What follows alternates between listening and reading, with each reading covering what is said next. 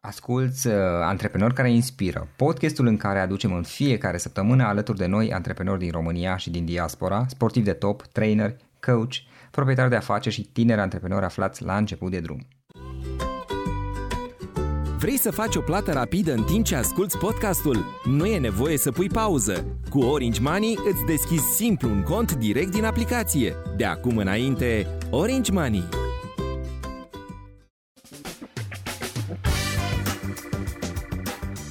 Hei, salut tuturor, Florin sunt aici la microfon și mm, astăzi avem un podcast cu un invitat pe care am mai avut plăcerea uh, să-l am alături de mine în podcast acum uh, mai mult de 5 ani, 5 ani și jumate aproape, mai avem un pic să fac 6 ani, și anume pe Loran. Uh, Loran Soaresas este un antreprenor și un trainer și un speaker foarte cunoscut în România și care este extrem de activ uh, în special în zona online și de la care eu însă am avut ocazia să învăț lucruri bune, lucruri utile în câteva traininguri, uh, prezentări pe care le-a susținut, la care eu am participat din sală de altfel.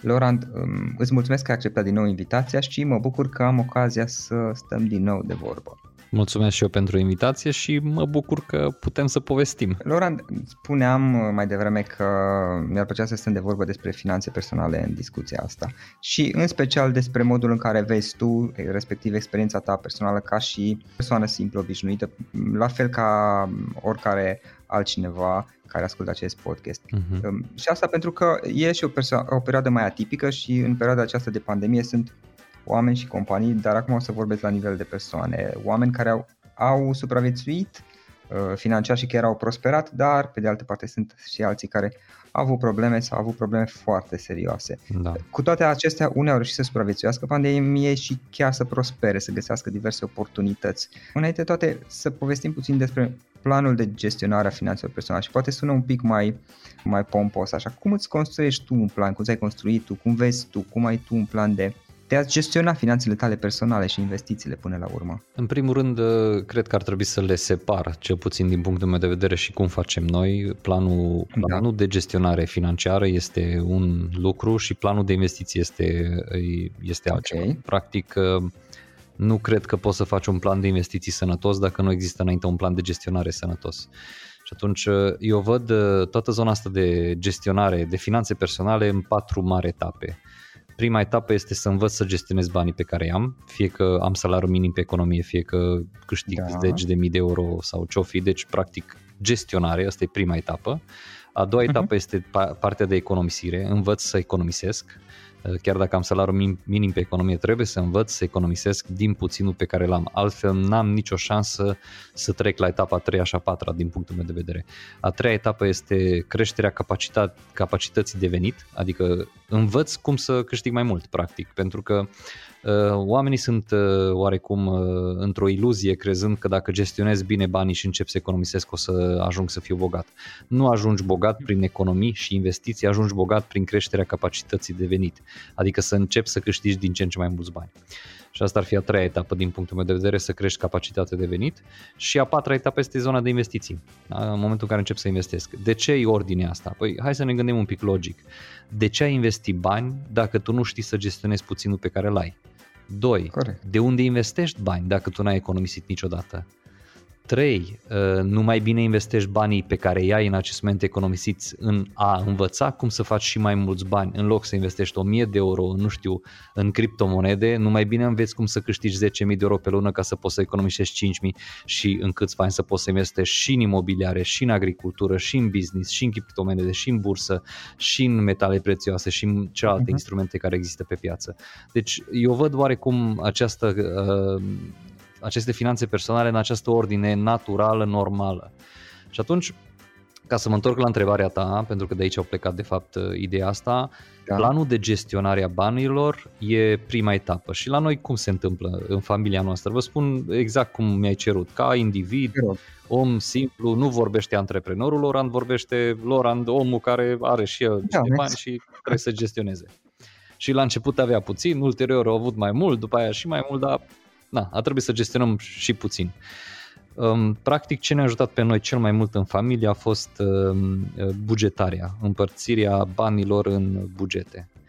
Și aici uh, e un, uh, un sistem pe care eu l-am învățat de la T. Harv Eker, despre care am vorbit în nenumerate rânduri, în diferite cursuri, în diferite interviuri, care este uh, sistemul de pușculițe, să împarți practic banii tăi în diferite pușculițe, bugete sau mai nou în diferite conturi. Și vă spun și exact cum avem noi. Um, o parte din, uh, practic toți banii pe care îi câștigăm, eu și cu soția îi punem împreună uh, în fiecare lună. Uh-huh. Nu avem banii tăi, banii mei. Mă rog, avem banii tăi, banii mei, dar nu când îi câștigăm, ci când îi distribuim. Avem un buget separat pentru fiecare dintre noi.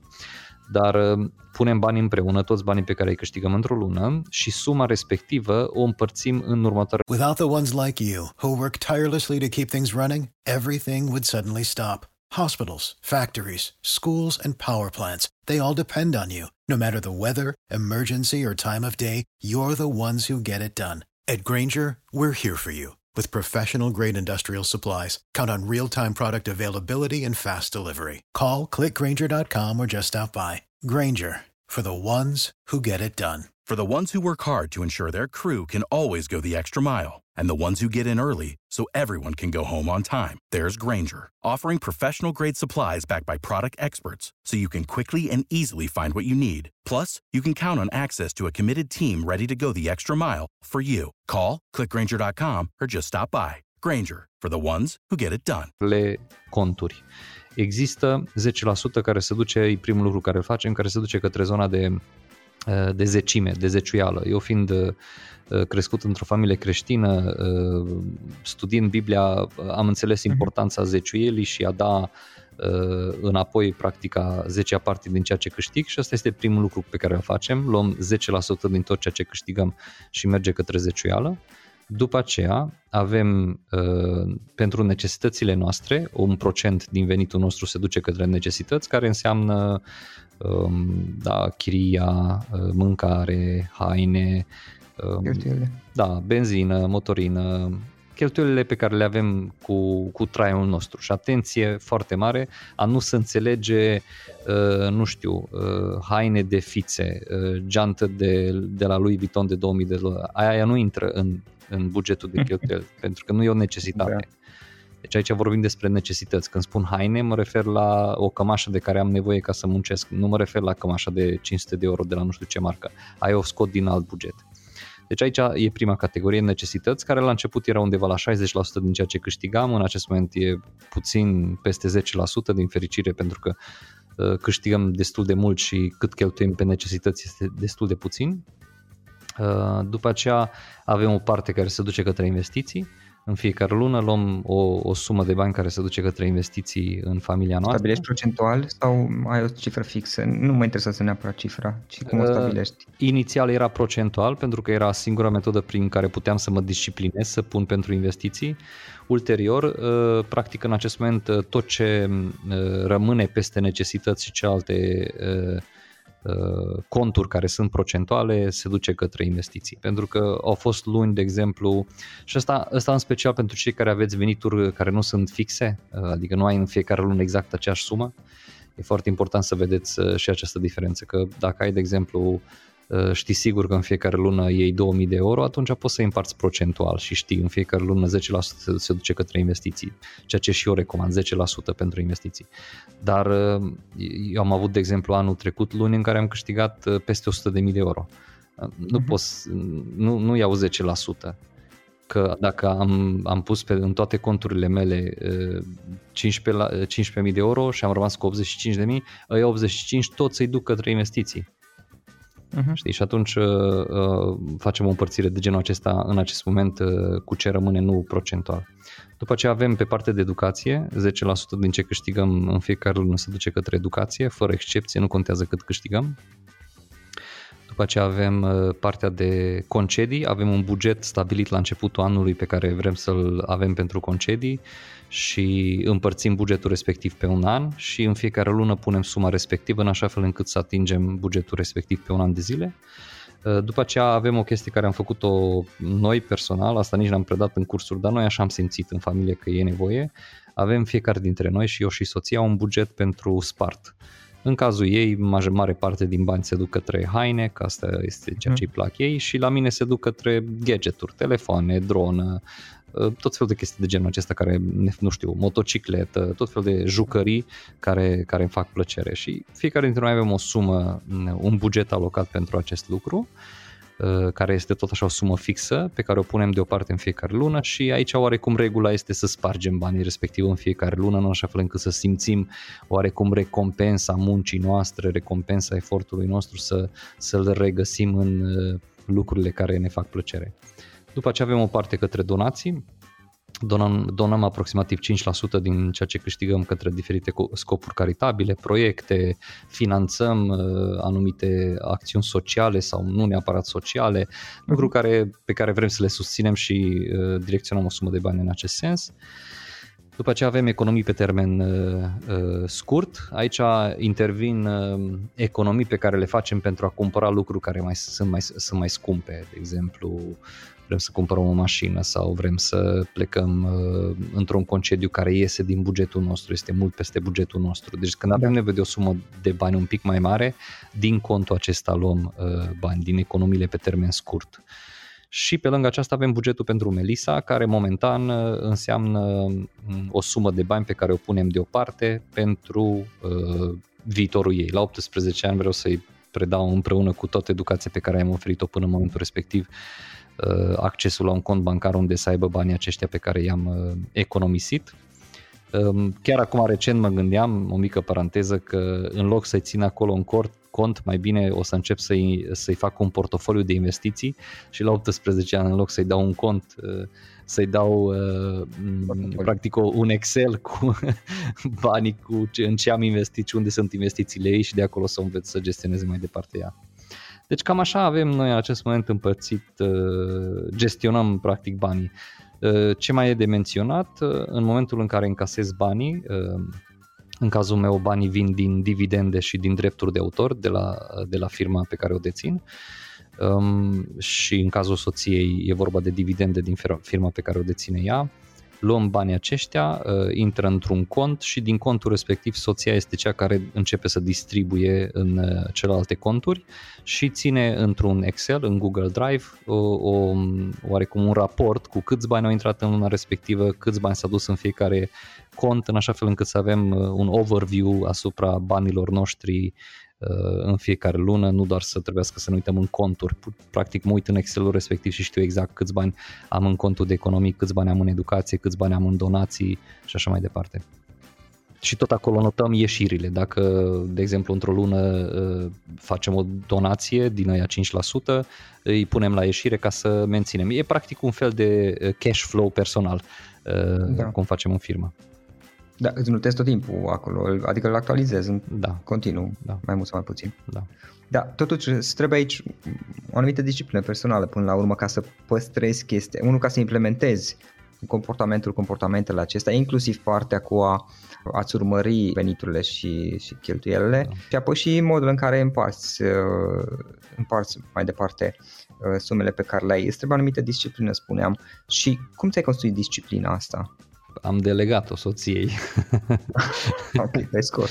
Da, eu ce se întâmplă? Am, împreună am învățat să gestionăm, să folosim acest sistem de împărțire a banilor împreună cu soția și mi-am dat seama destul de repede că ea este mult mai atentă la acest lucru și atunci am rugat-o pe ea să se ocupe de acest lucru și a rămas ea responsabilă. Practic, dacă sunteți căsătoriți, asta ar fi una dintre variante, este să căutați care dintre cei doi e mai disciplinat când vine vorba de administrarea banilor da? pentru că sunt elemente diferite. Eu, de exemplu, sunt foarte disciplinat când vine vorba de a câștiga bani. Ea este foarte disciplinată când vine vorba de a organiza banii, a împărți, a-i pune pe bugete, a-i controla Uh, și așa mai departe. Și amândoi învățăm, de exemplu, la partea de cheltui. Uh, ne mai scapă anumite cheltuieli pe care le facem și nu le notăm și după aia ne scărpinăm să descoperim de unde au ieșit banii respectivi și de ce nu mai sunt acolo bani. Um, știu că sună un pic, nu știu, poate, poate o să sune așa ciudat sau arogant, dar când ajungi să câștigi sume destul de mari de bani, uh, e foarte ușor să iasă bani din cont și să nu, nici nu observi adică să, să treci peste bugete și fără să-ți dai seama. Pentru că în momentul în care ai câteva zeci de mii sau sute de mii de euro în cont, când o ieși 20 de euro, nici nu-i observi. Când ai 500 uh, de euro în cont, fiecare euro contează. Și de asta e foarte importantă disciplina asta și într-adevăr uh, cred că se construiește în timp, cred că are legătură și cu cât de important e și cât de mult ții la succesul tău financiar, pentru că fără o disciplină de genul acesta nu prea ai șanse să, să ajungi la prosperitate financiară. Spuneai mai devreme de faptul că vă construiți niște bugete. Cum vă creați aceste bugete și cum, la ce vă ajută de fapt?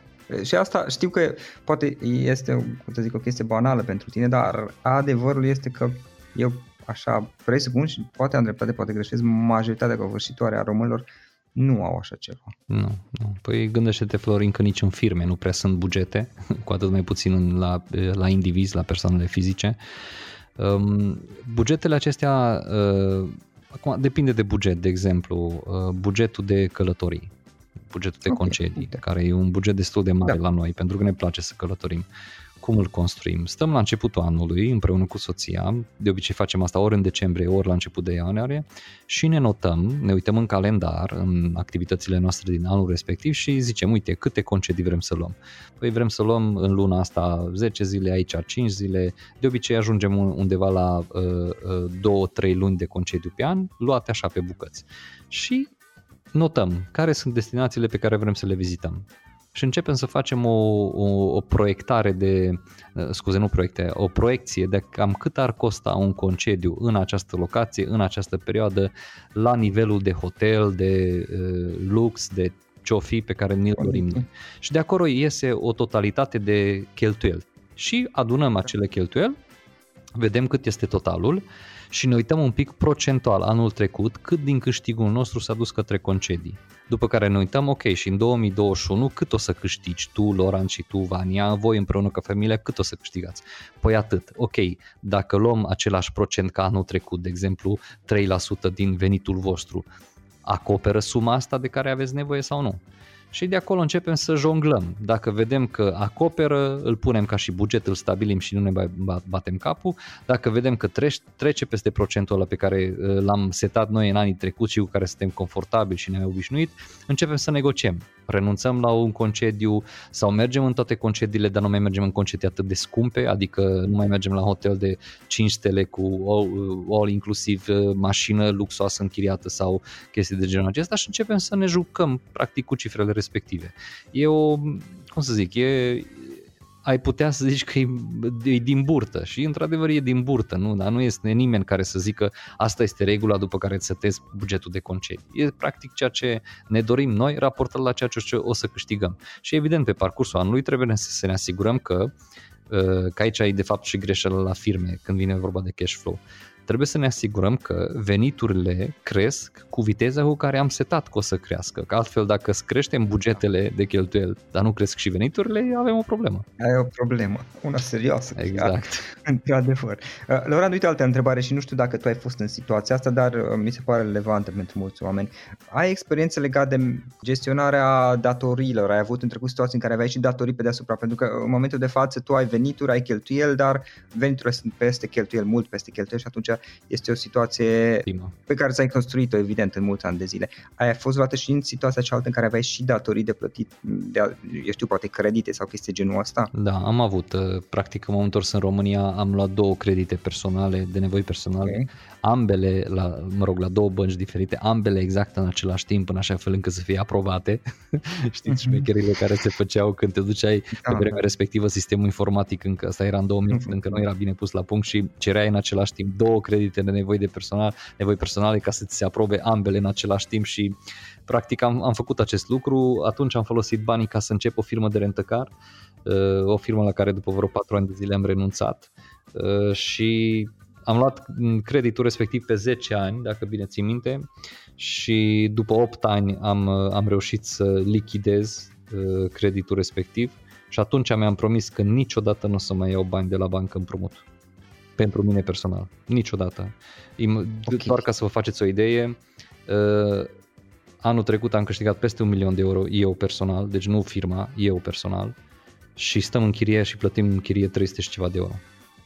De ce? Pentru că în momentul în care cumpăr imobilul în care să locuiesc, o să cumpăr cu banii jos, nu cu credit.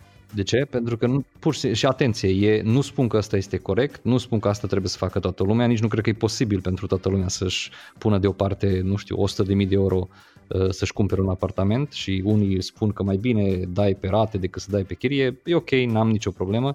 Personal nu vreau să am datorii la bancă și motiv pentru care în acest moment eu, am, uh, eu, eu și noi ca și familie avem credite zero, avem datorii zero uh, și capacitatea de venit este foarte mare. Uh, de exemplu, apropo de imobil, acum, mâine mergem să semnăm pentru un imobil care o să fie gata peste 2 ani de zile aici în Porto, care costă un pic peste un milion de euro și îl plătesc cash cu banii jos.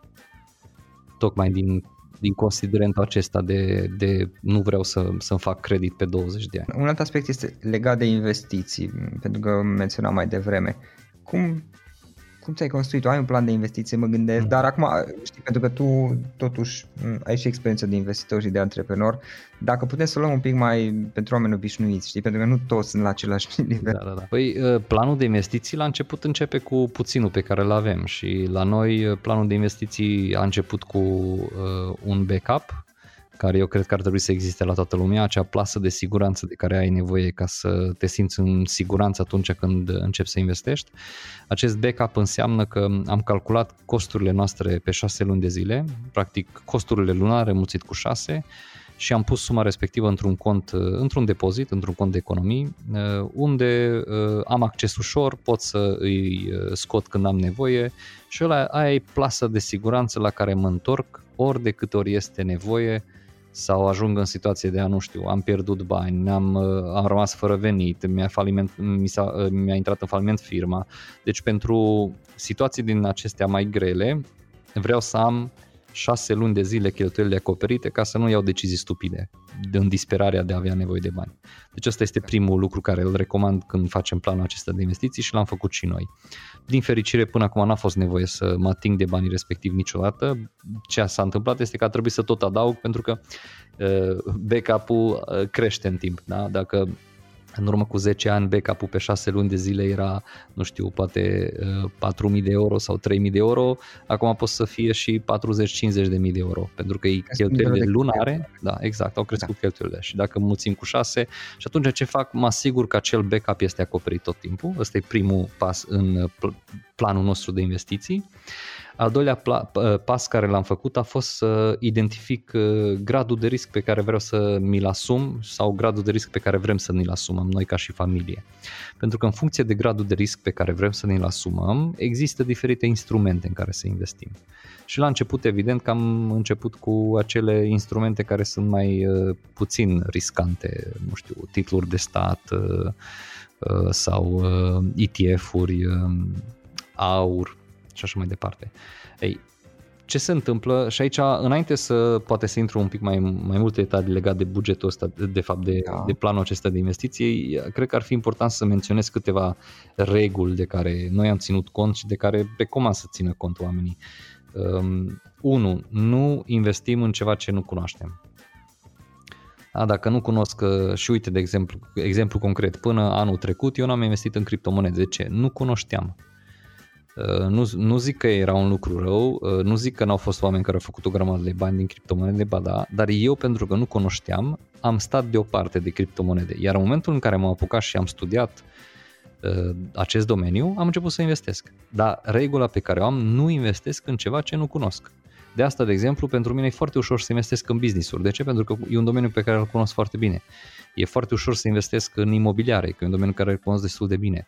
Uh, criptomonede acum și așa mai departe. Deci uh, e important să ții cont de acest lucru. Nu investi în ceva ce nu cunoști. A doua regulă ar fi să nu investești toți banii tăi pe care ai, da? Ai muncit 10 ani, ai economisit ceva bănuți și acum ai bagi toți în criptomonede. Nu-i sănătos. Trebuie să ai backup-ul respectiv, trebuie să ai o sumă de bani pentru educația ta. Deci, practic, fă conturile de care am vorbit mai la începutul podcastului, da? gestionarea uh, banilor tăi și procentul care rămâne pentru investiții, ăla îl investești. Și a treia regulă este că nu investești toți banii din banii tăi pentru investiții, nu investești într-un singur instrument, ci diversifici. Da? Deci, practic, uh, ca să, că știu că e la mod acum cu criptomonedele, da. dacă eu am, de exemplu, 100.000 de euro bani uh-huh. pentru uh, investiții, din banii respectiv, o să iau 10, maxim 20 de mii de euro pentru criptomonede, cam 20% din portofoliu, poate chiar sub 10%. Deci 20% este pentru cei care sunt așa mai, mai vă place riscul. Pentru cei cu risc mai moderat, uh, maxim 5% din 100 de mii. Deci iau 5 mii de euro și îi pun în criptomonede, dar nu îi pun în Bitcoin ci în, îi pun în 10-15 monede diferite și explic de ce. Pentru că și acolo riscul trebuie să fie distribuit 1, 2. Există criptomonede care au potențial de creștere semnificativ mai mare decât Bitcoin-ul. Uh, au fost, de exemplu, monede în care cu investiție de la începutul anului trecut, uh, scuze, de la sfârșitul anului trecut, din 2021, până acum în februarie, au avut o creștere de 1800%. Da, Bitcoin ca să aibă o astfel de creștere ar trebui să la, ajungă la niște prețuri astronomice sau Bitcoin să ajungă să aibă o creștere de, de 10 ori, cum există anumite monede care au acest potențial de creștere de 10x, așa le numim noi în zona de cripto, oportunități 10x de 10x, uh, Bitcoin ar trebui să crească prețul la 500.000 de dolari. Da? De probabilitatea să se întâmple acest lucru este spre zero. Și atunci o parte din bani îi avem în Bitcoin, o parte avem poate în Ethereum, de exemplu, care tot așa este o monedă destul de, are o, un um, o piață destul de mare și potențial de creștere și după aceea restul banilor începem să investim în diferite monede, unele care sunt mai sigure un pic, altele care sunt mai riscante dar cu potențial mai mare de creștere și facem un portofoliu de investiții bazat pe uh, uh, aceste, uh, acești indicatori care țin de, de noi ca și individ, cât de mult risc îmi doresc. Aveți și aici uh, dacă mă întorc la, la prima regulă, nu investi dacă nici măcar nu știi ce fel de monede există, unde se cumpără, cum se cumpără, cum se stochează, dacă nu știi ce e la Ledger, dacă nu știi ce e la uh, Binance, dacă nu știi ce e la uh, Polkadot, dacă nu știi ce e la uh, nu știu, uh, altfel de alte monede, dacă mm-hmm. nu știi aceste lucruri, nu investi. Nu e sănătos. Uh, și de asta portofoliul practic de investiții îl, îl împart așa. Da, deci cum spuneam, o parte se duce către cripto, portofoliul, acum vorbesc de portofoliul meu, uh, o parte se duce către cripto, o parte se duce către imobiliare, aproape jumătate din portofoliul meu de investiții se duce către imobiliare, uh, după aceea avem pe bursă, Uh, investiții avem în titluri de stat. Practic ce am făcut, apropo aici o mică paranteză, are legătură cu bugetele, conturile, bușculițele de care vorbeam la început. Uh, ce am făcut este că am luat uh, bugetul de backup, suma pe care avem un backup și în loc să-i țin în contul bancar, pentru că în ultimii 8 ani nu a trebuit să mă ating de banii respectivi și pentru că randamentul de la depozite bancare este foarte mic, am decis să scot banii de acolo și să-i pun în, um, în titluri de stat, care au un randament mai bun, dar sunt foarte investiții foarte sigure. Sunt foarte sigure, da. adică să, probabilitatea să, să-i pierzi este foarte scăzută. Exact. Și atunci avem în titluri de stat, uh, da, deci am zis cripto, imobiliare, bursă, titluri de stat, uh, aur uh, sau monede prețioase, da, și afaceri. O parte din bani din portofoliul meu de investiții se duce către afaceri. De exemplu, ieri am investit 40.000 de euro într-un business, Uh, azi am primit o ofertă să investesc 80.000 de euro într-un alt business. Le analizăm, vedem dacă merită sau nu uh, și, și facem investițiile acestea în așa fel încât portofoliul meu pe un an de zile, pe anul acesta pe 2021, să fie echilibrat. Și să-ți gestionezi mai bine riscul. Și uite, spuneai uh, că prima regulă este să nu investești în ceva pe care nu îl cunoști, nu îl înțelegi. Da cât de importantă este, cum vezi tu, zona de educație financiară și cum crezi că ar trebui să o abordeze cineva care poate este mai la început? Păi e, e critică. Fără educație financiară nici măcar nu știm cum să gestionăm, cum să economisim, cum să ne creștem capacitatea, vin cu atât mai puțin cum să investim.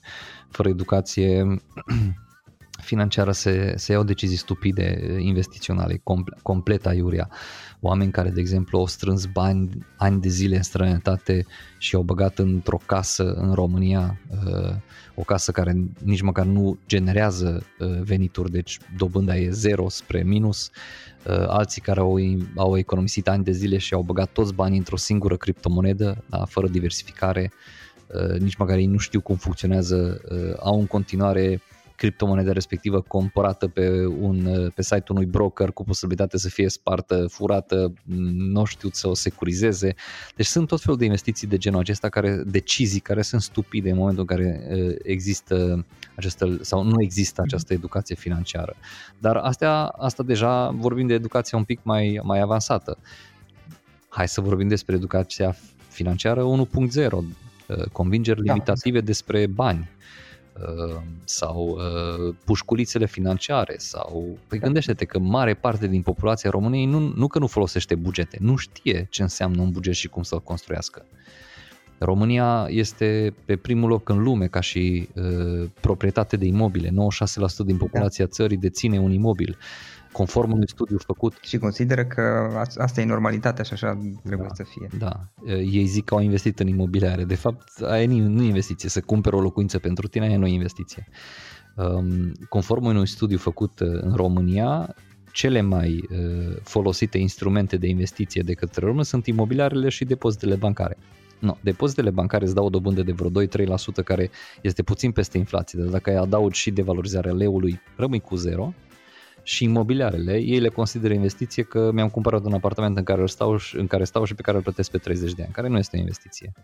Da? O, un, un uh, instrument care îți scoate bani din buzunar, cum este un uh, apartament, nu este o investiție, este, uh, este un, un pasiv, nu este un activ. Uh, nu spun că n-ar trebui să-și cumpere oamenii imobile, eu cred că o persoană care câștigă 1000 de euro pe lună sau 500 de euro pe lună și toată viața o să câștige atât, e foarte bună ideea să-și cumpere un apartament pe 30 de ani sau pe 40 de ani pentru că e singurul lucru care o să rămână. Dar pentru cineva care își propune ca anul viitor să câștige în loc de 1000, 1500, anul viitor în loc de 1500, 2000, după aia 3000, 5000, 10000, să te muți într-un apartament sau să cumperi un apartament sau o casă pe 30 de ani credit este cel mai stupid lucru. De ce? Pentru că după 2 ani de zile nu-ți mai place pentru că capacitatea ta de venit crește și oarecum nevoile tale cresc, oarecum dorințele tale cresc. Eu țin minte că dacă, de exemplu, eu aș fi cumpărat primul apartament în care am locuit în România, era o garsonieră, dar avea 36 de metri pătrați. Păi despre ce vorbim? Și au trecut de atunci 12 ani. Păi dacă aș fi cumpărat ăla, încă mai aveam 18 ani să plătesc. 18 ani să plătesc o garsonieră de 30 de metri pătrați când acum ne uităm la un imobil, un penthouse de 300 de metri pătrați care costă un milion de euro? Păi, da. Știi, adică trebuie să vedem un pic unde ne situăm cu, cu Dar cum poate cineva să înceapă? Că uh, întrebarea de fapt, acum mă gândesc să te întreb cum te duci tu financiar, dar poate nu e o idee bună să întreb. Tu deja ai experiență, ai anumite relații și așa mai departe și probabil multe astfel de lucruri nu pot fi folosite de oamenii obișnuiți până la urmă cum poate cineva să-și înceapă educația financiară la modul concret? Presupunând că e de, deschis să învețe. Mhm. Păi, în primul rând, să înceapă cu tot ce se găsește gratuit, Uh, sunt o grămadă de materiale gratuite. Uite, să înceapă cu podcastul asta. Câte, uite, să vă suntem aici de 30 de minute, jumătate de oră. Câte informații am oferit gratuit, nu te costă nimic să asculți astfel de podcasturi și sunt altele. Evident, aici, cu cât urmărești mai mult lucrurile uh, gratuite, cu atât o să ai mai mult de lucru să filtrezi informația. Că pe lângă informația bună există și multă gălăgie, multă, uh, da, mult conținut care nu este foarte valoros. Deci eu aș zice să înceapă cu lucrurile care le găsește gratuit în podcasturi, pe YouTube, YouTube, uh, uh, pe bloguri, uh, în grupuri de Facebook, da? sunt în România câteva grupuri de Facebook de educație financiară foarte bune, unde poți să găsești articole, discuții, postări, videouri și așa mai departe, să urmărească, să se aboneze la toți educatorii financiari din România care dau conținut de valoare, pe YouTube, pe Instagram, pe Facebook, peste tot, da? în loc să ne uităm la pisicile puse de prieteni și de videourile HD din Rusia, cum se accidentează mașinile, hai să urmărim oameni care educă în zona financiară. După aceea, mai nou, uh, sunt și inclusiv emisiuni la TV, uh, uh, care Iancu Guda face emisiune la Digi pe educație financiară. Deci, există sursele gratuite de informare. După aceea, aș recomanda cărțile și cursurile da, uh, ar putea să fie următorul nivel. Uh, cărțile de administrare financiară care sunt multe, dacă cineva intră pe Google și scrie, de exemplu, cărți de administrare financiară Lorand da, și scrie acolo prenumele meu, o să-i apară pe blogul meu un articol cu vreo 15 cărți de administrare financiară foarte bună. Eu știu că și pe blogul tău, Florin, uh, este un articol da, este. cu cărți. Da? Deci da. să continue cu cărți și cu cursuri. În România sunt în acest moment câteva cursuri, inclusiv un curs făcut de mine, are 70 de videouri în care îi trec pe oameni exact prin aceste etape. Cum să gestionezi, cum să economisești, cum să-ți crești veniturile și cum să investești. Tot, începând de la cum treci peste convingerile limitative, uh, cum, uh, cum îți negociezi salariul, cum îți crești venitul, cum îți gestionezi cu pușculițele financiare, cum economisești, cât economisești, unde economisești, când începi să economisești, cum îți crești venitul ca antreprenor, cum începi să investești, care sunt instru- instrumentele în care poți să investești, ce riscuri sunt, care sunt randamentele. Deci poți să înveți tot din cursul respectiv. Și mai sunt uh, două, trei cursuri de genul acesta care te, te învață destul de bine uh, partea asta de investiții. Aveți și voi pe Uprise câteva, dacă nu mă înșel sau greșesc. Da, păi în acest moment uh, sper să nu greșesc în afirmație, dar pe Uprisers găsiți cele mai multe cursuri financiare de educație financiară din România într-un singur loc și dacă mai adăugăm și că accesul e 19 euro pe lună, păi ce, ce scuză mai avem să nu ne educăm? Ăsta e fi următorul nivel și, Florin, dacă îmi permiți, mai zic încă un următor nivel la care, care, la care recurg și eu în acest moment, sunt consultanți și mentori. Da, eu, de exemplu, când am câștigat o sumă mai mare de bani, în secunda 2 am plătit un consultant financiar care cu asta se ocupă. Asta este munca lui. Analizează profilul tău de investitor, și îți propune niște instrumente, îți propune un portofoliu de investiții. Da, eu am, am plătit un om care cu asta se ocupă, deși eu am experiență, eu, eu predau chestia asta, dar de multe ori în dreptul meu pot să iau decizii stupide și atunci mai bine plătesc pe altcineva care se uită din exterior fără nicio emoție, îl plătesc pe acel om ca să-mi facă un portofoliu, să-mi propună un portofoliu de investiții, după care eu decid dacă merg pe portofoliul respectiv sau nu. Deci ar fi consultanții și mentorii următorul nivel. Da, și uite că spuneai tu mai devreme, fără nicio emoție. Un alt aspect, și poate să-l vorbim, vorbim cândva în viitor, într-un alt context, la un alt podcast, este și modul în care ne gestionăm emoțiile atunci când luăm decizii financiare în general. Da. Aia intră la prima, la prima etapă, știi, la gestionarea banilor, intră și gestionarea emoțiilor, așa e. Și gestionarea relațiilor și așa mai departe. Dacă nu învățăm să ne le gestionăm și vine, vedem ceva pe, nu știu, pe Facebook că a apărut o nouă criptomonedă și noi suntem super entuziasmați și chiar am auzit de cazuri care și-au vândut casa ca să facă chestia asta, la, pe, la modul pe bune, știi, ideea este că ai și o problemă pe lângă educație financiară și o problemă legată de modul în care ți-ai, ți-ai gestionat și îți controlezi puțin emoțiile în momentul în care ai decizii importante. Și uite, uite ce se întâmplă, de exemplu, apropo de emoții și închei cu asta. Uh, imaginează-ți că îți investești toate economiile în criptomonede și există o corecție în piața de criptomonede de 20-30%, cum s-a întâmplat și zilele, săptămânile acestea. Păi în secunda 2, dacă tu ai investit 20.000 de euro și rămâi cu 16 acolo, tu disperi și ce faci? Vinzi, că ți-e frică că o să pice. Am văzut inclusiv astăzi o postare pe un grup de educație financiară care spunea am primit mesaje pe WhatsApp și pe Telegram din grupuri de administrare financiară că uh, Bitcoin nu se va duce la 25.000, vreau să vând tot. Am cumpărat la 45.000, dar vreau să vând tot. No, astea sunt decizii emoționale.